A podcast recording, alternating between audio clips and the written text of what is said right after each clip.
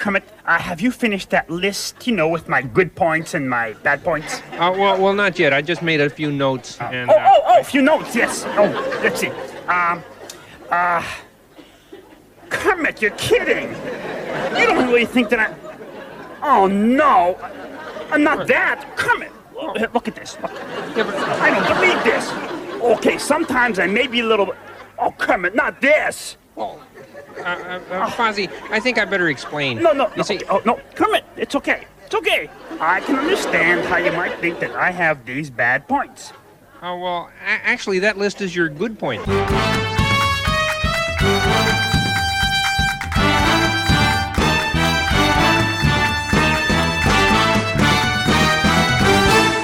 Hi ho, and welcome once again to a feat of lunatic daring, the most sensational, inspirational, celebrational, Muppetational podcast about Jim Henson and the Muppets. My name is Chad. I'm here with my co-host Nick Jackson. Nick, another season, another season down. This sort of crept up on me. I was expecting to have like we still have an episode to record in a week, but I was expecting to just like have another couple of episodes to throw down. But this is also the end of my disc collection. Yes, this is the end of the official release DVDs, so we'll have to find another way for you to watch the Muppet Show. Uh, luckily, it's luckily it's streaming now. We were going to have to find more creative ways to uh, watch those episodes if Disney Plus hadn't uh, decided to make our dreams come true. Good ones tonight. Yeah, I liked both of these a lot. There is a book came out in 1980, I think, called Robin Hood: A High-Spirited Tale of Adventure. And it's written by Jocelyn Stevenson with uh, illustrations by Bruce McNally, and it is the Muppets Robin Hood book. And my dad used to read this book to me, and it's beautifully illustrated. And a lot of the characters match up to the episode we're going to talk about tonight. But it's beautifully illustrated, and my dad used to read this book to me over and over and over again when I was little. This is one of my favorite books. I have it right here. And so this episode, the Lynn, Lynn Redgrave episode, always reminds me of this book and my dad. Before we get started talking about Robin Hood and other assorted Muppet hijinks, um, this is a feat of Lunatic Daring, a podcast about Jim Henson and the Muppets. Please check us out on social media at Lunatic Daring on Instagram, Facebook, and Twitter, lunaticdaring.com, where you can find our watch list, all of our episodes, and our bibliography. Also, please uh, rate us and review us on your podcast app of choice. That would help out quite a bit. Just to get a few more reviews in there, just knock us up the charts just a little bit. Nick, you ready to get started? Let's get started. It's the Muppet Show with our very special guest star, Lynn Redgrave. Yeah! Lynn Redgrave gave me a like Julie Andrews vibe tonight. I can see that. I, I have my theories, but I'll save them. Maybe it was the hair, There, the the general demeanor. There's um the, ex- the accent. the accent. I, I mean, knowing more about Julie Andrews' background, but both of them give the impression of having been born with a silver spoon. Lynn Rachel Redgrave was born Mar- March 8th, 1943, so in the middle of the war, in London to actors Rachel Kempson and Sir Michael Redgrave. Were you on point there? Is that what you were saying? Depends on how the story is about to go, but yeah. She had a brother and a sister. Uh, she comes from an acting family. Her grandfather, Roy Redgrave, was a silent film star. Her father, Michael, was an Oscar winner. And her sister, Vanessa, would go on to be a successful actor, as, was, as would her nieces, Joely and Natasha Richardson. It's safe to call the Redgraves, Redgraves slash Richardsons, a Hollywood dynasty. Does that qualify as a silver spoon? I would assume so, yeah. Lynn trained at the Central School for Speech and Drama in London and made her professional acting debut in 62 in a production of A Midsummer's Night's Dream. She did other plays on the West End, did some Noel Coward, did a production of Much Ado About Nothing, and then she started making movies. She was in Tom Jones in 63. Her mom was in that too with her. Uh, she was in The Girl with the Green Eyes in 64. She played the title role in Georgy Girl in 66 with her mother again and was nominated for an Oscar for that uh, role and, and actually won the Golden Globe. She made her Broadway debut in 67 in a show called Black Comedy. She did Born Yesterday in London with Tom Stoppard directing. Uh, listen, she made a bunch of movies and did a bunch of plays. Uh, she was a successful actor from a famous acting family. Here's the part where I list things. In 83, she played Cleopatra in a TV version of the story alongside future Bond Timothy Dalton as Mark Antony. She did Chicago on stage as well as Twelfth Night, The King and I, uh, The Cherry Orchard too. That's Chekhov, right? She did Three Sisters in London alongside her sister Vanessa.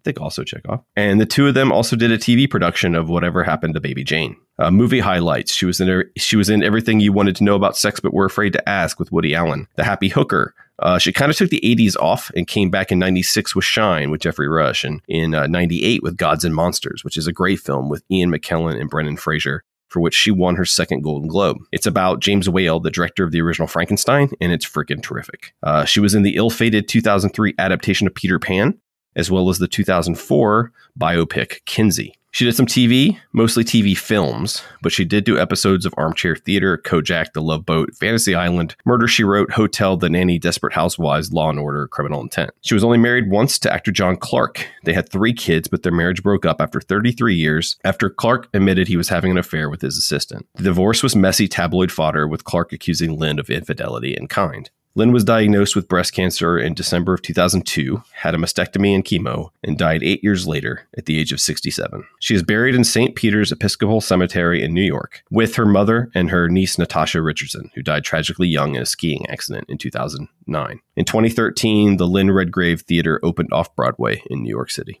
Acting dynasty, famous names. It's like the you know like the Barrymores, you know. I'm not cultured, but I believe you. Muppet Show episode number 323 with special guest star Lynn Redgrave, produced January 30th to February 1st, 1st 1979, premiered in uh, the spring of 1979, directed by Peter Harris. The, even the cold open's kind of funny. Yeah, I I had some concerns about that because we all know that Scooter's a serial killer in training, but also cosplaying as Kermit for a moment. no, he's he's Alan-a-Dale. He's dressed up as Alan-a-Dale. I didn't know that at first. I just assumed that he was like. I was worried for a second that he was wearing Kermit, and I was like, "This isn't that show." No, it's not that show. He's not wearing Kermit. Yes, he's the closest we have to a Tom Ripley on the show, I do believe. Very talented. So uh, Lynn is in Lynn is in rehearsing, and and so it, they reveal right off the bat that this entire episode is going to be an adaptation of or a retelling of the story of Robin Hood. What's notable is there is no outside music in this episode. All of the songs were written for the show by the writers and music coordinators on the show. There's no outside, no cover songs or anything like that, which I think is the first time we've seen that for sure. Um, and they're going to tell the story of Robin Hood, and it's gonna this is going to be the entire production. The entire episode is going to be the production. Scooter tells Lynn that everything's going great except for one scene they're having a little trouble with, and of course a, a giant. I mean, that's a big arrow, by the way, that hits her desk. Like it's comedically large. But there's just one scene that needs a little more work. Oh, which one? let me guess. The archery contest? And then an archer comes in who's about as tall as the arrow, so I found that weird. That might have been part of the problem. And he said, "Did you see a pointy a pointy thing go by?" Which I thought was very funny. But uh, yeah, we're gonna do Robin Hood tonight. Although the the openings the opening credits are pretty much the same, uh, except and then when Gonzo gets to blow his horn though, three horns come in from from either side of him and play the a fanfare like in a medieval fanfare, and it scares the shit out of him. I mean, I don't think they told him that was going to happen, but No, could have probably taken a page out of Beauregard's book because I'm pretty sure that we almost watched Beauregard die. Oh yeah, during the opening credits when the arrow comes at his head. yeah, that's true. I missed that one. They might have been aiming for him. I don't think they've been able to get this right yet. Thank you, thank you, thank you, the Muppet Show, in which we are going to spend the entire program doing a unique production of Robin Hood. It's going to be very terrific because our special guest is one of the great ladies of the stage and screen, Miss Lynn Redgrave. And so, without further ado, or a don't, uh, ladies and gentlemen, the Muppet Players with Lynn Redgrave proudly present Robin Hood. Scooter is playing Alan-a-Dale, who's the was he's a he's a minstrel, he's the bard, right, of the Robin Hood story. He has some very good rhymes that he lays down. My name is Alan-a-Dale. My hope is that we entertain with this our evening's tale. In Sherwood Forest, dark and deep, dwells Robin Hood in sooth. An outlaw and his merry men, they're living fast and loose. so we're in the forest with Robin and his merry men, and uh, they are cavorting. It's a big word in this episode, cavort. You ever cavorted? I I don't. I've heard the word before, but I don't think I've ever heard it used in like uh, an active sense. It simply means to jump and dance around excitedly. I looked it up because I wasn't 100% sure what it meant. Kind of like frolicking. But yeah, it's not quite frolicking, as we'll find out later. That's a that's an advanced one. This is more of a gentle cavort. But yeah, they're just jumping around in the woods and slamming into each other, and um, it's a very motley crew. You got the Swedish chef is their is their cook. Lew Zealand. Yeah, Lou is one of them. I think we had a couple of whatnots. Yeah, it's a lot of whatnots in this playing Robin's men. And um, yeah, so they're just cavorting out in the woods. And Fozzie has a very specific way that he cavorts. Fozzie's playing Little John. Hey, hey, hey, hey, hold it. Oh, oh, pretty, pretty. Hey, cool it there. Oh, what is it, little John? What? You guys are not cavorting right. This is the proper way to cavort. cavort, cavort, cavort, cavort, cavort, cavort. You got that? Cavort like that? You got it? And he cavorts by waving his quarterstaff in front of his face and just saying the word cavort over and over again. He thinks everybody else is doing it wrong. But then uh, off stage, Floyd is watching it, and Floyd does not. Floyd is not digging this at all. This is way too square for Floyd. I mean, he's chronically hip. He tells uh, Scooter he doesn't like this Robin Hood jazz, and a great line where he says he prefers things more hip and less green. You know, and this tracks, right? Like Floyd didn't want to do the jousting scene either. Floyd's just not into medieval cosplay. I mean, I don't know how old the restaurant chain is, but I wonder if Floyd just had a bad experience at a medieval times. Like he goes there for the show and he's tripping a little too much. Or just at a Ren fair. You ever been intoxicated at a Ren fair? I've no, I've never actually been to one. Oh, you never been to a Ren fair? Ah, they're fun in, in a way. and they're and they're fun in a very specific Ren fairy way. Okay. It's hard to explain the. It's hard to explain a Ren fair. Like I enjoy them, but I uh, I don't know. It's hard to explain. Uh, it's, it's it's very bizarre feeling. I love in this episode how they're using this kind of fakey old English the whole time. Uh-huh. I thought that was really good. They're always adding ths to the end of words and forsooths and stuff. Back to the stage. And uh, Fozzie and the merry men are still cavorting when a- an arrow flies in with a message telling them that Robin Hood is on his way. And then Robin Hood steps into the scene, uh, being played, of course, by Hi ho, little John! Hi ho, Robin Hood! Hi ho, merry men! Hi ho, Robin Hood! Well rehearsed, well rehearsed. Thank you very much. Hey, the fair maid Marion will be here soon, and the place looks a mess. What have you been doing? Oh, well, you see, uh, Cavorting, right? well, cavorting wrong, actually. And Maid Marian is not being played by Miss Piggy. This will be a point of contention, but our special guest star, Lynn Redgrave, is playing Maid Marian. And uh, once they're all together in the scene, they play they sing a song called "Hey Down," uh, which is an original written for it, like I said, by Derek Scott and Chris Langham. It's such a lovely day. Singing Hey down, Mary down, down. Oh, roll, little roll, hey, Donny, no. With a dum dum diddle dum. Tum, tum, tiddle, tum, hey down, Mary down, down. It reminds me of a song that would have been in the Robin Hood movie with the sexy foxes. I barely remember that movie. I get confused with The Fox and the Hound, and it's significantly less sad than I thought it was after I was able to distinguish the two. Fox and the Hound is sad. Oh, and then and then of course during the song, there's a funny moment during the song where the the sheriff of Nottingham's guards come in and, and capture Maid Marian, and they're all pigs, of course. And they capture Maid Marian and they take her out, and the others don't notice. And there was a very there was a moment in the Great Santa Claus Switch. I don't know if you remember this, where Fred, the elf, is singing a song about how you can count on him, Mhm. and behind him, Santa Claus gets kidnapped. So it was it reminded me of that. It's like the same joke, same beats. It, it's hard. This episode's hard because like It's one single through line, so it's not Yeah. a bit by bit thing. there are no numbers. I mean, there are numbers. It's just it's all integrated. It's all just one story. Um, so uh, we come backstage at Piggy. Now, Piggy, as, you, as you've noticed, is not in the play. Say, that Lynn Redgrave is wonderful as Maid Marian. Such a demanding role. Hmm, speaking of a uh, demanding role, Uh, yeah? I, I do not have a role in this production, and uh, I am demanding one. You, you see, there's only one female part. That, that's Maid Marian, and Lynn Redgrave is playing that. oh, Kermie, you were not listening, dear. I said I am demanding one. Do you think Kermit's ever just given Piggy a night off, like saying, "Yeah, you don't have to come in tomorrow. It's fine. We'll see you on Monday." I think she'd be there anyway. Yeah. So Kermit's desperately trying to find a role for Piggy to play in the in the show A pig has demands. uh, because she has demanded it, and he comes up with Uh, I, I guess there is a part here you can play. It would need a little rewriting, but do uh, I can do it. I- I'm sure you'd be perfect for it. Yes, yes, yes. What is it? Uh, well, it's um, it's uh, Sister Tuck. Sister. Sister Tuck. Now, I don't think this is an unreasonable idea, but Piggy sure does. I mean, she asked for a role. She didn't ask for a specific role. She loses her GD mind. It wasn't much there to begin with. I mean, she goes nuts trying to kill Kermit for this. Now, are we to interpret this as a joke about her weight? Because there is no. Because I guess Friar Tuck is. I guess he's traditionally rotund. I guess you could. I that's not the first place my mind went. She just doesn't want to play a nun. I think she wants to play a, a more central part She she will get her wish. after a fashion. because because they do mention in the scene. Kermit does mention in the scene. He's like, "Well, there's only one female part in the show," which is probably why jo- Floyd and Janice are out in the van smoking a joint. so then we go to a scene kind of reminiscent of Ruth Buzzi See that? when Ruth Buzzi was getting getting uh, interrogated. So the thing is, I, I had two notes for this scene. One, this was perfectly cast. And two, it's really difficult not to kink shame Gonzo. he enjoys this a little too much. He does. It's okay, but like I I remember this scene from when I remember this scene from when I was a kid. it's a very memorable scene. Well, they keep saying backstage, Torture scene on next. On stage for the torture scene.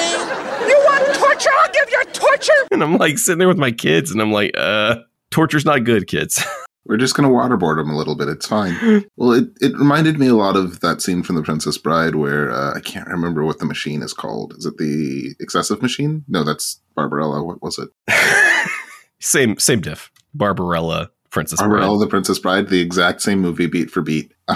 Um, this is a really fun scene. So uh, this the sheriff of Nottingham, unsurprisingly played by the Great Gonzo. Also in my and I and I knew that anyway because in my book he's also played by the Great Gonzo. He is going to he wants to find out where Robin and his merry men are hanging out. Now, I'd like to point out a flaw in this. His men just grabbed her when he, when his men arrested her. She was right next to Robin Hood. To be fair, for any other Muppet on the show, aside from Link, that would be a problem. But it's Gonzo. I guess. And Gonzo doesn't necessarily want to do things the easy way. I think this is his way of asking for permission. Well, he's like Grand Moff Tarkin. He's like, give me the, tell me where the rebel base is. You know, it's like your men were just at the rebel base. I guess I'm thinking too logically, but you're right. It's, it's Gonzo. It's so he, so he's going to torture her to get this information. But By proxy. so first he has some thumb screws. Take these thumb screws, for instance. Oh, all right. Well, what do they do? Well, you put your thumb in here like this. Yes. That's it, and then you turn the little handle on top. This way? No, the other way. Sorry. That's better. See, when you do that, it presses the bar down on your thumb, and it squeezes. Ah! Oh! Oh! Ow! Wow! Ow! Where she tricks him into putting his own thumb in the thumb screws to demonstrate how you use them. And he ends up torturing himself in order to try to get information out of her. And it doesn't work. So I've got this theory as we were talking about the comparison to Julie Andrews earlier. I think she is like the mirror universe version. I think she might actually be the central villain of this piece, and I need you to hear me out.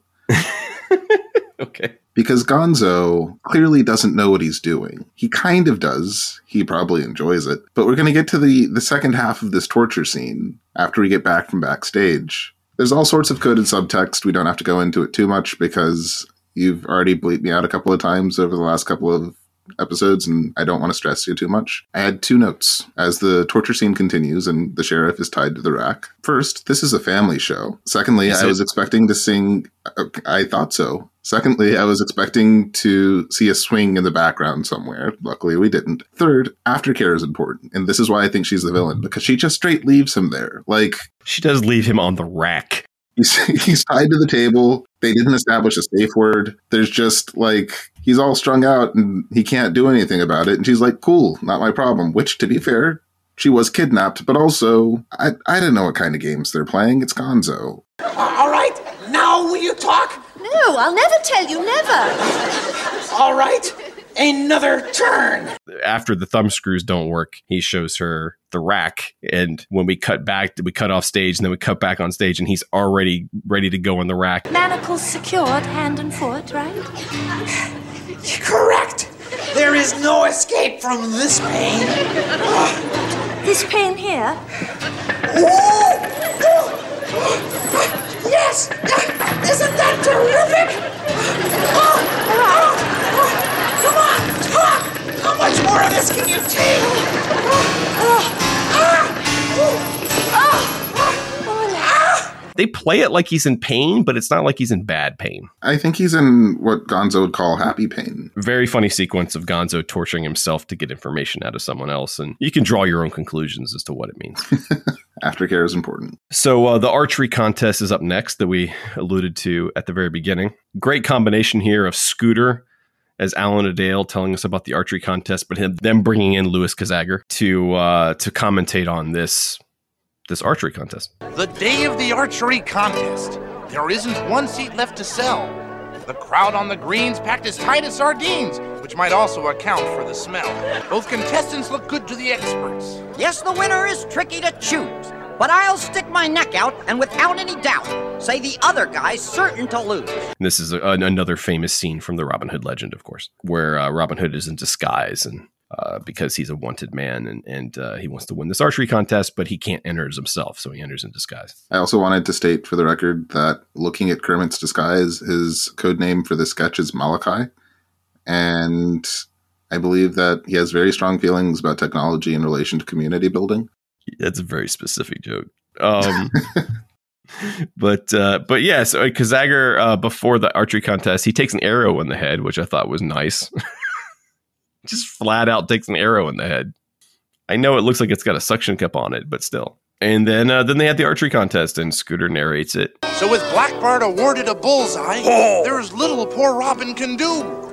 Save to trust to his luck, his nerve, and his pluck.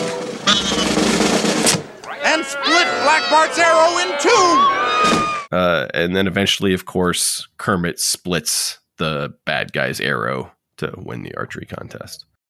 I just want to draw a little bit of attention to the Muppet Newsman and how he probably didn't want to be there at all. Oh yeah, he's up there in the in the stands with like Gonzo and stuff.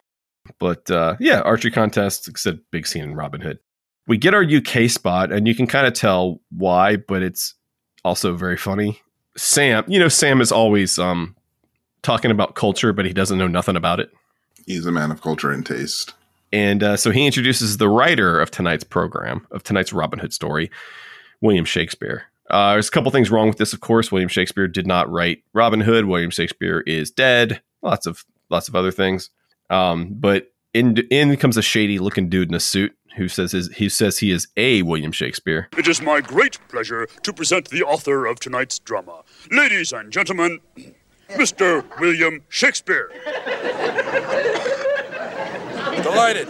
You are the William Shakespeare? I am a William Shakespeare, yeah. Mr. Shakespeare, what an honor. This does have to me worth it at the very end because he brings in the chef to read the speech from Hamlet. To be or not to be, calls vern de quedium. I didn't understand all of it, but I'm certain the English people enjoyed it. Which of course is the UK spot, and only the Brits saw it when it aired. So then we get the scene that made my daughters hide under the blankets. All of a sudden, now they're both scared of romantic scenes in movies. Romance is scary. Robin and Maid Marian sit in a lovely little forest setting and sing a song that I think is really funny uh, called I Still Love You about the fact that even though Lynn isn't a frog, Kermit still loves her. Your eyes are not bulgy. You don't live in a swamp. You don't hop or turn somersaults. Your feet are not webbed. And you never eat flies. I'm sorry to dwell on your faults. And then at the end, we almost get a kiss. We get very close to a kiss where my children burrowed into the couch to get away from. They just could not get away fast enough from what looked to be a kiss. When who shows up to stop the kiss? There's no way. The Porcelain Inquisition. The poor no one no one expects the porcelain inquisition. God damn it. So Sister Tuck shows up just at the nick of time, and you get to see Piggy in a in a, in a nun habit. So she's taken on the role, and she is there to stop this kissing nonsense. She's like uh, she's like Joan Rivers in Spaceballs. That was my Virgin alarm. It's programmed to go off before you do. and um and she's shown up to break all this up and then wha- and then she like knocks Kermit over and has Maid Marion kidnapped again by a gang of pigs Because remember, no matter what, the pigs are always in Piggy's pocket. Oh yeah. So even when they're like playing like the Gonzo's guards or whatever, they're still piggies. They they still answer to the pig. I don't know. I thought the song was kind of cute. Yeah, that was fun. I liked it a lot. Who- Who cares if you're not even green? You know, I thought it was it was cute. So backstage, backstage. So Piggy has done something terrible. Well, it could be more terrible. Uh, Miss Piggy is not one to balk at a problem so much as to work a given problem in the same way that some people might employ percussive maintenance to get a screen to stop flickering. I, I don't think she does subtlety or ethics. Kermit's wondering where Lynn is for her next scene because she disappeared, and Piggy's like, you know what? She's in her dressing room. I'll go get her. Liar. She will not. Um, Fozzie makes a terrible joke about the town crier. Terrible joke, not even worth repeating. I don't even know if it's worth putting a clip in. It's so bad. but then we get my favorite moment of the episode, actually, is the Muppet News Flash. Oh, mine too, but also, geez. it's so funny. The Muppet Newsman, of course, we're in this Robin Hood setting, so the Muppet Newsman is cast as the town crier. Five o'clock and all's well. Five o'clock and all's well, except that Maid Marian has been kidnapped. The sheriff's up to no good. That dog is stealing the cheese. Kermit's mad at Piggy, and it's really only 4.30. And then he gets hit in the head with a pot. He can't get a break. I, I really hope they're covering his medical. like there's and there's no setup for the pot. He just gets hit in the head with a pot. Like now, listen, you living back then, you probably got hit in the head with a lot of pots. I feel like you got hit in the head with whatever was contained in the pot, which is probably not better, but still. I just thought the rapid fire of this was really funny. It's a great bit. And the the the, the Kermit's mad at Piggy, and it's only four thirty. like it, I thought that was really good. Um, so now we have a scene again, like from Robin Hood Legend, and, and definitely from the Disney movie, where the Merry Men sneak in to rescue Maid Marian from the dungeons of the Sheriff of Nottingham. The guards, of course, played by pigs, uh, are get attacked by Robin Hood. He knocks out one with his quarterstaff. Then he duels the other one, and there's a nice little running gag about a quarter about Hold fast, good sir, lest I strike you again with my quarterstaff. That's a cheap weapon. Mine cost 50 cents. It's a cheap joke. You'll pay for that. cheap joke. I, I had a couple of notes on this one. One, hark a noise. I don't know when I'm going to use that phrase, but it's got to be used for maximum irritation, probably when someone wants me to be quiet. And it'll certainly be followed by, we must go hushedly. Good men of Sherwood Forest, we must now sneak away and rescue the Maid Marian. Snake and rescue! Rescue Wait, wait, wait, wait, wait, men. We must go hushily. Oh, hush, hush, No, I again, I love the fake old English in this so much. Uh, but that the quarterstaff joke will come back later. Uh, but I was I was I was pleased that they called it a quarterstaff. The D and D nerd in me was happy. And then uh, so they defeat the two pig guards, and then they run into the next room. Oh, they sorry, they go hushedly into the next room. They find in the dark. They find who the, they find Maid Marian, and they turn on the lights. Piggy, Oh, Robin Hood, I am saved. Piggy, where's Lynn Redgrave? um, stage fright. So, Chad, Mm-hmm. we're about three seasons into this now, right? We're exactly three seasons into this. Been very patient with me as I've made all sorts of rel- references and tangents to things that might not be related. But this one actually seems like something we would have arrived at a lot earlier. Is Piggy Nomi from Showgirls? Oh, we've talked about that. Have we? Okay, well, at least she's doubling down. Annie Sue though is also kind of Nomi from Showgirls sometimes. but yeah, it's quite possibly she's in, in this episode. She is definitely Nomi from Showgirls in this episode for sure. And she has taken Lynn's place, and they're like, "What?" And, and Kermit breaks character. He's like, "Piggy, what the hell did you do with the guest star?" and she's finally like, "Uh, she's in her dressing room, and she has stage fright." Kermit's like, "Come on, there's no no fucking way she has stage fright."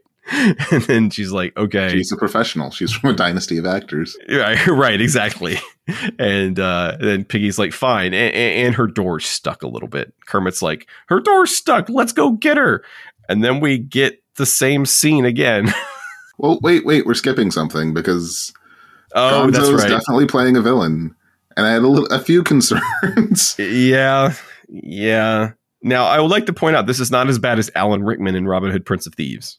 So uh, anyway, so um, but yes, you're right. There is one more thing: is that the the sh- she calls for the cops, and Gonzo runs in asking if a sheriff will do. And he hops in her lap with those little stubby legs of his. he looks so small even when she's carrying him. I mean, he's about to tell her what he wants for Christmas, I guess. I, That's I- what that's exactly what it looks like that he's about to ask for something for Christmas. Since she's tied up, Gonzo gets to get a little kissy kissy in here. Yeah, but should he though? No, but he's playing a bad guy. Okay. So it's not because we know Gonzo's over Piggy. Gonzo's all Gonzo's poultry only. So like whether it be Big Bird or, or chickens, but um, I don't know. I think he's playing a character, and I think the character's wrong. That's our story, and we're sticking to it. So then we get a scene where, like I said, it's the exact same scene over again, where there's two pig guards outside of Lynn's door, now her dressing room door. Kermit, as Robin Hood, goes and fights them. And there's a, a matching quarterstaff joke, although this guy paid a buck 95 for his sword. Stand fast, good sir.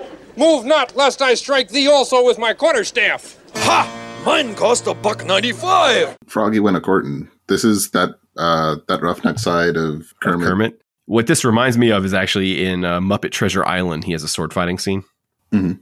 And this this kind of swashbuckling Kermit is one I really love. Again, like in this Robin Hood book, it's it's I highly recommend it, and uh, it's well written, and the illustrations are great. And yeah, it's got swashbuckling Kermit in it. Uh, so he's so so they go in and they they rescue Lynn. She's in her dressing room. Piggy had barred the door somehow, and uh, they sing a reprise of "Hey Down," their number from the beginning, and then they get about halfway through it, and Lynn's like, "Everybody, shut up." No, Kermit, listen, shouldn't we be doing this on the stage? On the stage, you're right. Quick, merry man, to the stage, to the choir. and and so Kermit Kermit's great in this because he's always he's always yelling for everybody to go somewhere. So he's like to the dressing room, and then they're in the dressing room. And she's like, "We should do this on stage." He's like, "To the stage!" And like it's very frantic and uh, and very funny. And uh, they end up coming out on stage to finish out "Hey Down," and, uh, finish out the musical. We won, and now our play is done. Our fair maid has been freed from the fort. By my brave little prince of the wart. Now there's naught to do but resort To a feisty old comfort, singing hey down, merry down, down. Uh, then they do an actual curtain call for some of the characters, which was kind of neat um, to to emphasize the fact that we were watching a play. Kermit, this has been a most unique theatrical experience. Oh, thank you. Uh, we can take that as a compliment. Um, She doesn't answer. well, she does answer. She answers with silence. No answer is an answer. I love this episode. It's a great one. I really love this one. Like, like there's, you know, later we're gonna see their their version of Alice in Wonderland where they kind of do the same thing. It does remind me of some of those early Muppet pilots, specifically with them doing the Tinkerdy stuff. And like, I guess this is a way of them getting it right. No, it, it does feel like some of that early stuff we watched, Tinkerdy, Hey Cinderella, uh, you know, uh, even Frog Prince. It, it does feel like some of that stuff is kind of wrapped into this, um, or at least their experience making that stuff. Because yeah, I saw parallels to Tinkerdy, I saw parallels to the Great Santa Claus Switch, and then obviously things like the Frog Prince. But uh, she doesn't make as much of an impression because she's just a character in the story. I think she does exactly what she's supposed to do. She does. She does. But she, more than most guest stars, she kind of melts in. Hmm. And that's not necessarily a bad thing. That's what's needed for it. But she does kind of melt into the, I don't know, she doesn't stand out as much to me, except for, I guess, the one song with her and Kermit. But everything else, she's just kind of like part of the show. Absolutely one of my favorites. One of my favorites.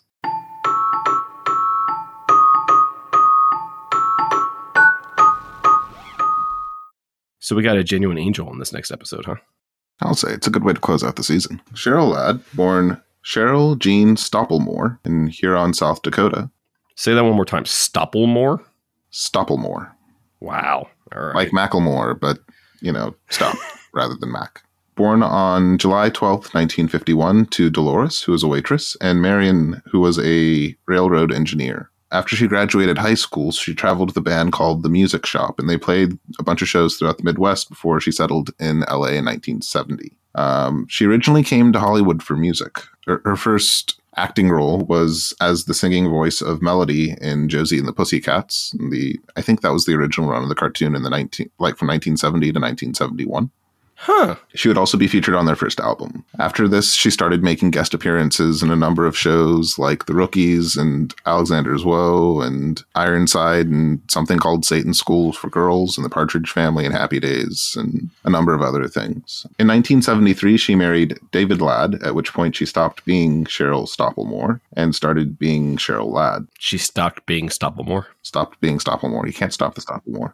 She Stoppelmored. She kept the name after they divorced in 1980. They did have one child, uh, Jordan Ladd. Yep. Um, she got her big break in 1977 when she replaced Farrah Fawcett on Charlie's Angels. She would stay on the show until it gets canceled in 1981. During this time, she took advantage of her celebrity to guest star in a number of musical comedy variety series, including The Muppet Show. Um, she would also perform the national anthem at the Super Bowl in 1980. 1981, she would marry Brian Russell. Her post Angels career, she was in more than 30 made for TV movies, as well as Purple Hearts in 1984, Millennium in 1989, Poison Ivy in 1992, and Permanent Midnight in 1998. I have seen exactly one of those movies. I was too young to see it. I'll let you guess which one. Did it have Drew Barrymore? Yeah. Uh, she published a children's book called The Adventures of Little Nettie Windship in 1996 and Token Chick, A Woman's Guide to Golfing with the Guys in 2005. She's still working today. She's also a celebrity ambassador for Childhelp, which is a child abuse prevention and treatment nonprofit. She's been in a lot of things. Yeah, yeah. I, I didn't go into it. She was in The People versus OJ, uh, which I haven't seen yet, but I've been told that I need to. Right. Her last album was released in 1982 called You Make It Beautiful. So she kind of gave up on the music, or she kind of walked away from the music thing. I think she found that she was gaining more traction on screen. Um, I'm, I'm sure she kept singing. I just don't think she's going the, the main hustle anymore. Yeah, I mean, she sings in here. The Muppet Show, episode 324, featuring guest star Cheryl Ladd, was produced in May of 1978. It would premiere on December 29th, 1978 in the UK, and a little bit earlier in the States on November 9th of the same year. It was directed by Philip Casson.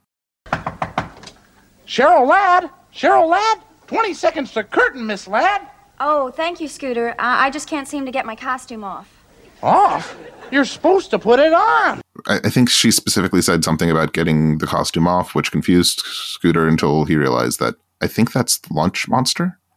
Not Lunch Monster. Um, It looks like the lunch counter monster. I'm not sure if it is, but it looks like the lunch encounter monster, like a version of him. That is her outfit from from her first yeah, number. there's going to be a. That's we usually don't have that kind of continuity, but that is the outfit she wears in that first number. From there, we go to the theme. Uh, Gonzo's trumpet sounds like a phone ringing, which I think we've heard before. And I don't know when Blue Lagoon came out, but I'm pretty sure that's where Piggy and Link are for our first number. yeah. They perform a steamy jungle number, singing a song called True Love with the accompaniment of all of the creatures in the forest. Suntan, wind blown, honeymooners at last alone, feeling far above par. Oh, how lucky we are! I like you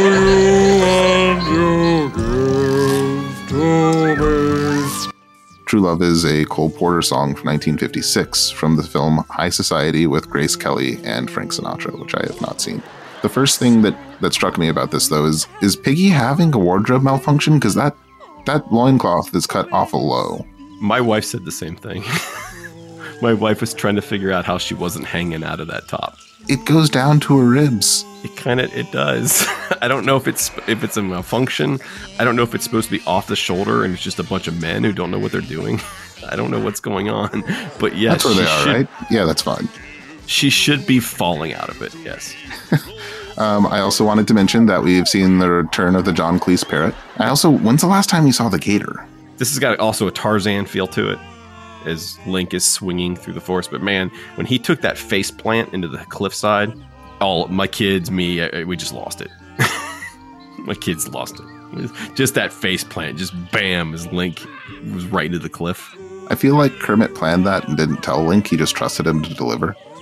I like these piggy Link numbers. They're, I, I like them. I don't know why, but I do. It's a it's a good opening number for sure. Yeah, it's a very traditional Muppet opening number, and um, it's got a little bit of a Wayne and Wanda vibe to it. Uh, they get through the full thing though, even if Piggy does have to threaten all of the local wildlife. she does. She does. Piggy's on fire these two episodes, by the way. Oh, yeah. She's she's at she's at peak pigginess tonight. Peak Pig. she's at peak. She's reached pig, peak piggy tonight. From there we go backstage where we see the return So of another. We've seen this character before, and I just assumed that it was someone that didn't test well and we weren't going to see again. But we've got the return of the bust of Beethoven, Yeah. and Yeah. he is just being a complete asshole to everyone. But we also get to see Rolf and Kermit on stage at the same time again. Rolf is getting ready to play a classical song, which just happens off screen. And Beethoven says he's going to play a, a little too fortissimo, which I mean, I think that means too strong. Too strong. Yeah. I'm ready. Don't worry, it'll be great. Mm-hmm. It won't be great. Good, yes, but he plays it too fortissimo. Fozzie, meanwhile, is constantly trying to work on and improve himself, which is an admirable quality. It might hurt him in this case. He asks Kermit to help make a list of his good points and bad points to help him grow into a more mature and adult bear. People always say they want this. They don't. You don't. You don't want it. I mean, You don't. I Don't care like what anybody says. Oh, it'll be productive or whatever. You don't want it. You don't want it. You don't want the list of the bad shit people think about you. I feel like that occupies the same space as like don't meet your heroes. You should absolutely meet your heroes and acknowledge that they're human and that they make mistakes. With that being said, you also should not ask any questions you don't want to hear the answers to. And don't read reviews. Yeah. Good or bad, don't read reviews. Fozzie comes back and tells Kermit to be honest with the list, but also gentle, which is an interesting directive. to which Kermit says, How can you gently run over someone with a truck? It's brutal. It is, but also Fair. sometimes you receive contradictory instructions. I mean, remember when he wrote the episode? Come on. From here, this is a great number, and we're we're going to see our guest star and Timmy Monster return, along with all of Grover's cousins. The Um, Clodhoppers. The Clodhoppers. Cheryl comes on to sing and dance to South Rampart Street Parade. You hear the beat away down the street. Do you hear the neat little rhythm of a happy dancing feet? When I look there, the people are running and bright. Now they're gonna everybody's coming and see the big parade. It's a song from 1937, performed by the Bob Crosby Orchestra. It's big band era stuff. Um, sh- and my only real note for this section is that she's really good. She is. I only knew her as an actor. I didn't know anything about her singing. I didn't know she was Josie from Josie and the Pussycats. Uh, she wasn't Josie, she was Melody. I didn't know she was Melody from Josie and the Pussycats. But yeah, so she surprised me in this. She sounded great. She's she's great. She can dance too. Like the I didn't I expected her to have sort of like a Lynn Redgrave training thing, but it didn't. Maybe she was in some like high school theater or something like that. Yeah. But there wasn't any reference to her being able to dance like this. There was just like, hey, she's gonna sort of backpack around the Midwest and perform shows, and then come out to Hollywood and try to make it as a sting- as a singer or something like that. But she can dance. She can sing at the same time. She does really really well with this. They're doing it, soft shoeing it, they're trying it, untying it, they're jiving it, reviving it. I tell you, they're strutting it, rug cutting it, they're shaking it and breaking it down. I'm still not comfortable with the Clodhoppers. because they're Grover's lobotomized cousins. They're they're still creepy. Right. That's the only thing that mars this number for me is the Clodhoppers. They're easily not the creepiest Muppets we've seen in the last three episodes, but I understand I find the Clodhoppers distracting. because they look like they've been lobotomized. Just the way they gyrate and the way they move and the fact that yeah, they look like a bunch of just like mutated Grovers. We go backstage again, and Kermit agrees. Cheryl is terrific. And the bust of Beethoven agrees. No one can really deny that. But he also points out the fact the trumpet player kept going flat, which means the bust of Beethoven has a lot in common with my middle school self because he can never just like let someone enjoy something. That's like my 25 year old self too. I think I had grown out of it mostly by the time I was 17 with like a couple of weird slip ups, but middle school was when it was the worst. I you can still trigger me, man. Tell me that you like Pacific Rim and just watch how I go. I've never seen it. Fozzie comes back and does that thing that he probably shouldn't have done on top of the other thing that he probably shouldn't have done. He decides to look at the list that Kermit hasn't finished yet. Oh, Kermit, not this! Well, uh, uh, uh, Fozzie, I think I better explain. No, no, You no. see, oh, no, Kermit, it's okay. It's okay. I can understand how you might think that I have these bad points. Oh, well, a- actually, that list is your good points.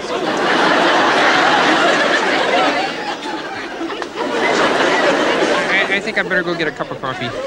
Part of me wants to feel bad for Fozzie here, but the other part of me is like, mm, you shouldn't ask that question. Frank is doing amazing here because we just see him reacting to things without ever actually listing out what any of the points are. Yeah. And just real funny. Like there's there's a weird sort of like bargaining stage of grief thing going on here. Fozzie is just shocked that there's so many awful points that Kermit puts put down, at which point Kermit explains that these are the good points. Yeah. and Kermit's like, I'm gonna go take a coffee break. Yeah, yeah. He's like, I'm gonna go get a cup of coffee. He's in for a long night. I just dropped a pile of shit in your lap. I'm gonna go get a cup of coffee. There's that, but there's also you have to acknowledge that every time Fozzie a like directly asks Kermit to help him with something, Kermit's like, "Yeah, I'll do it. I don't want to. You probably don't want me to, but I'm here." I'd also like to point out, I thought this was very funny where Kermit asked to bust a Beethoven, wasn't Beethoven deaf? And he goes, I'm a bust a Beethoven. It's my job. He's like, I got, I got I got to make a living. I'm a bust a Beethoven. This is how I keep the lights on. It was really just funny. It's like, yeah, I'm just a bust a Beethoven. That's how I make my living. It's like a almost blue collar. It's a living. Yeah, exactly, exactly. It's very Flintstones. Um, and Fozzie gives him a little growl at the end too, which I like. Little little bear growl, which you don't see. You don't see a lot of uh, aggression from Fozzie. From there, we go to Pigs in Space, which is probably the inspiration for I don't know how many dare messages that I got in elementary school. but Dr. Julius Strangepork invents a pill that makes pigs invisible. Why Dr. Strangepork wants to be invisible? I don't know. I'm not going to ask. Best left up to your imagination. Actually, it's probably worse left up to your imagination. Yeah, I've got a, a pretty twisted world perspective. He and Link take the pills and they go invisible. At which point, predictably, Miss Piggy comes in and First mate, Piggy. Thank you. Oh, I'm sorry. But first mate Piggy comes in and doesn't know where everyone is. And I think she's like perpetually Miss Piggy is the Starscream to Link's Megatron. Thank you. I was about to say Optimus Prime and I knew that was wrong. It's like that's he's the other one. What the hell's his name? Yeah. Yeah, she sits on she sits on Link's uh sits on Link. sits on Link while he's in the chair. They like hit him or hit her in the head with a microphone and stuff. And then they become visible again, at which point Miss Piggy realizes what they did. And the note that I put down was just, don't take strange pills. I don't understand that inclination to just be like, oh, there are pills in a bucket. These guys just took pills. I should take the pills. This is like high school 101. She's been hanging out with Beaker too long. That that might Beaker Beaker needs all the help Beaker can get. Yeah. So Piggy goes invisible, and I, I love when Piggy goes invisible because Link goes, "What do you think she's gonna do?" And you're like, "What the hell do you think she's gonna? What else would she do?" Link! Huh? Oh.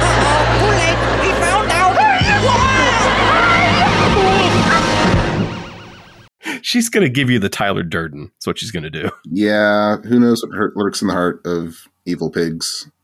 Invisible Piggy she knows. just she just kicks the crap out of him, but it looks like that scene in Fight Club where he's beating himself up in the parking lot. Then we get to our UK spot, which is not on Disney Plus. It's okay that it's not on Disney Plus. It's also okay that it's the UK spot. Yeah. It's a very repetitive song. It's Scooter sings a song called There's a New Sound, which was written by Tony Burrello and Tom Murray. Apparently, this is done once on Sam and Friends, and Jim described it as a terrible song, which makes me wonder why they would do it again. But it made me think of two things. First, for the second time in two episodes, we were down at Fraggle Rock, and secondly, yeah.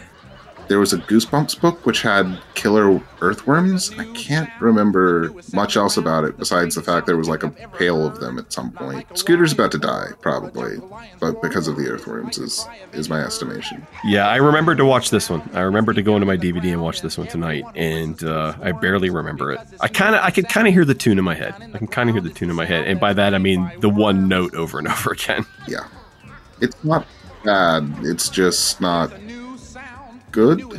That's a good. That's a good way to put it. That's probably also eclipsed by the fact that the next part is going to be so much fun. Oh my god, yes. So we go to guest star's dressing room, at which point I didn't write the bio or read up on Cheryl before watching the episode, but I was like, oh, she's probably a Charlie's Angel because that's exactly what they're pulling on. But Miss Piggy and Cheryl, well, Piggy goes in to say hi to, to Cheryl. Um, and Cheryl admits that she admires Miss Piggy, and Miss Piggy assumes, well, is it for my looks or for my talent? And she's like, honestly, I kind of like the way you hurt people. That's a paraphrasing, but still effectively what she said. Well, there's a little bit of a pork chop double entendre there. Yeah. And then it leads into yeah, I like how you I like how you mess people up. Really super. I've seen you in action. Well, I've seen you deck a few baddies yourself. After all, we have to protect ourselves. We are just helpless girls. Mm-hmm. Ready? Ready.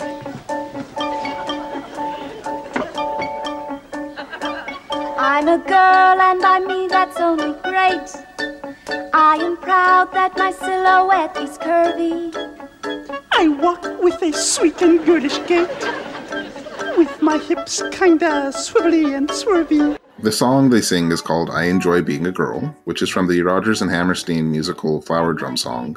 I'm also pretty sure this is the 1970s version of I'm a Barbie Girl by Aqua. Or I'm Just a Girl by No Doubt. One of those two things is significantly more empowering than the other, but yeah. That's okay, that's true. The, the part where this started to get kind of painful was Miss Piggy calls Kermit in because Cheryl's got a practice dummy and that's so good. I've got a dummy too. Kermit wasn't. Do- Usually, you can see Kermit like doing something to trigger Piggy, but he was literally just walking by the room, and she's like, "Hey, I need your help with something." And Kermit, it's like, "Okay, I can go help." He has proven to be durable and pliant. Yeah, but she. I mean, She knows he's with all the abuse she has given him. She knows he'll be okay. I just I I don't, don't know. It's terrible. It's absolutely terrible. Cheryl, Cheryl pulls out a dummy. wrong. Cheryl pulls out a dummy to beat the crap out of him. Piggy's like, I got a dummy. Kermit, get in here. and he's like, just wanders in like a moron. There's, yeah, there's also like both of them have purple belts, which is not the highest rank, which is just a, a small thing, but I think it was just a color coordination thing with the dummy. And Cheryl's Yeah. actually barefoot, and I don't know how much you want to be barefoot in the Muppet dressing room, but points for bravery. I mean, Spike Milligan was in there. You definitely don't want to be barefoot. Um, I this is just a fun bit. Like It's- we're it's amazing. talking around it a bunch, but just watching it and the chemistry between Cheryl and Miss Piggy is on point. It's a great sketch. yes, if these were people, this would be totally out of line. But but it's not just they don't just beat up Kermit though. They throw Kermit, they throw the dummy, and then they trash their their whole room like they're Johnny Depp. They throw a pie in his face. And then they throw a pie in his face, a lemon meringue pie in his face. Yeah, it's true. They do hit him with a lemon meringue pie. He's not poor Kermit. I'm a little worried about Gonzo for these last two episodes. And I know that he was playing a bit in the first one, and that's our story, and we're sticking to it. Would we ever actually know if Gonzo is having a nervous breakdown? Gonzo is a nervous breakdown. Fair point. Backstage, Kermit tells Gonzo to stand by for his hypnotism act, and in something out of a 90s horror video game, we have a bunch of chickens standing around with bug eyes. With real big wide eyes. Yeah. And Kermit's a little disturbed by this, so he tells them to shoo. And Kermit rushes on to let, or sorry, Gonzo rushes on to tell Kermit that the, the chickens are hypnotized and under his power. This raises questions I'm not going to ask. Basically, Gonzo's got this set up so that the chickens will do impressions of Other animals. Kermit thinks this is a terrible idea and he refuses to introduce Gonzo, at which point Gonzo decides that he is going to appeal to Kermit's sense of logic Or his survival instinct. or survival instinct by sicking a bunch of chickens on him. Chicken dogs. Yeah. They're still dogs. Because they're still like they're like barking at him trying to get him on stage. I mean, it's less terrifying than being chased by geese, but only by so much. There are a few things more terrifying than being chased by geese. It's true. Gonzo, uh, never one to say die, goes on stage. He can't get any volunteers, so he hypnotizes himself into holding up a 5,000 pound weight with one arm because mind over matter.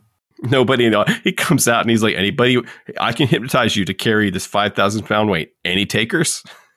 And everyone's like, what the, the hell are you talking about? Yeah, it's Any a weird thing to takers? volunteer for. Yeah, Statler Warder for like we're good, we're good. I mean, after the motorcycle incident. Um, but Gonzo actually succeeds. He does for a second. Yeah. Um, and then he breaks hypnosis, and suddenly he is normal Gonzo again. Which you know, this episode he has been compacted as opposed to stretched out, so we know that Gonzo has range, even with stubby stubby legs. I'd like to point this out. Gonzo is amazing. He He is, is. great. Like he just doesn't. He was holding five thousand pounds over his head. He has balanced a piano on his finger on his, on his like nose right while reciting thing. He just can't do it for more than a few seconds. But you do it for more than a few seconds. You do it at all. saying the dude's incredible. I think Gonzo's like a some sort of a an old god or a cryptid of some sort that has to play by specific rules. He can do a lot of amazing things, but he has to do them like Gonzo would. But we we get to our closing number where Cheryl and the Muppets sing a song called "Sunshine on My Shoulders." It's uh, from 1971. It was a big John Denver hit. We'll be seeing him a little bit later on. The next episode, actually. Uh, it was written by Denver, Richard Kniss, I hope I pronounced that right, and Michael Taylor. And this is this is exactly what it needs to be. It could have tipped its way over into being something too maudlin. We see a lot of the uh, the woodland critters as well. Have we seen Beauregard sing before? I think he's been part of the chorus before. Yeah. My wife hates this song. Is, She's is there dis- like a personal association with it? No, it's well, yes, in the sense of this is another. You know, you said her dad was a dentist, Hmm. and this is a hundred million trillion percent a dentist office song. It's kind of like My Hatred of Wonderwall. It's just like it just triggers her. She's like, I hate this song. It takes her back to the orthodontist and all that stuff. You know that that late seventies uh, country, the pop country, adult contemporary thing. So she was not pleased by this choice. uh, I really liked it though. I actually like this song. It's a nice song. I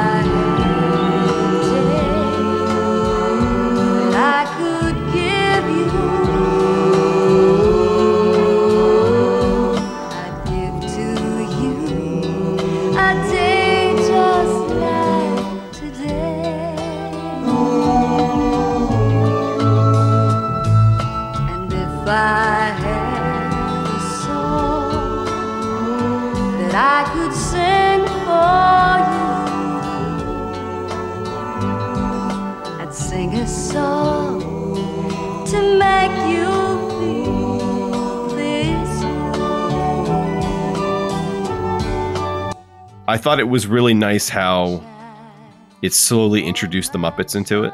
Mhm. It, it, it ended up being very like sweet without being. Uh, I think it didn't hit saccharine, I would agree with that. Yeah, it, it struck that balance pretty well.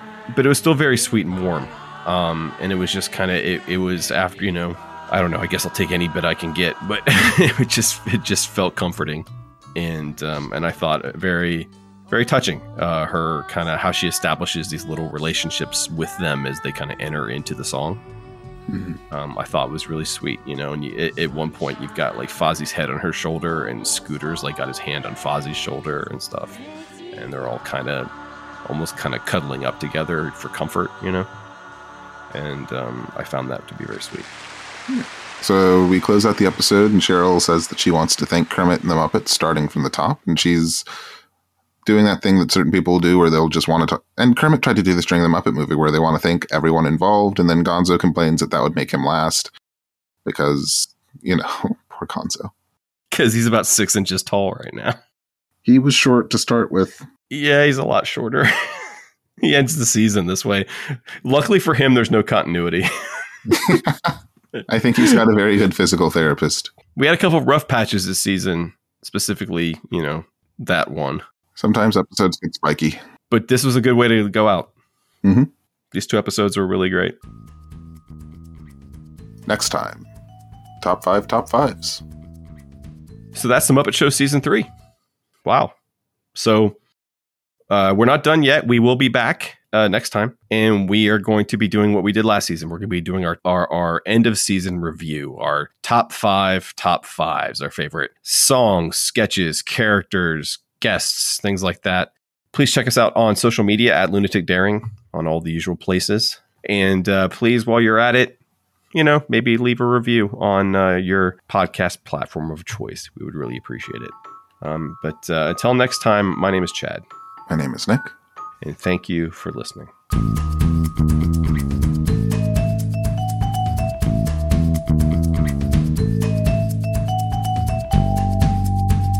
Feat of Lunatic Daring is written and produced by Chad J. Shonk and hosted by Chad J. Shonk and Nicholas Jackson.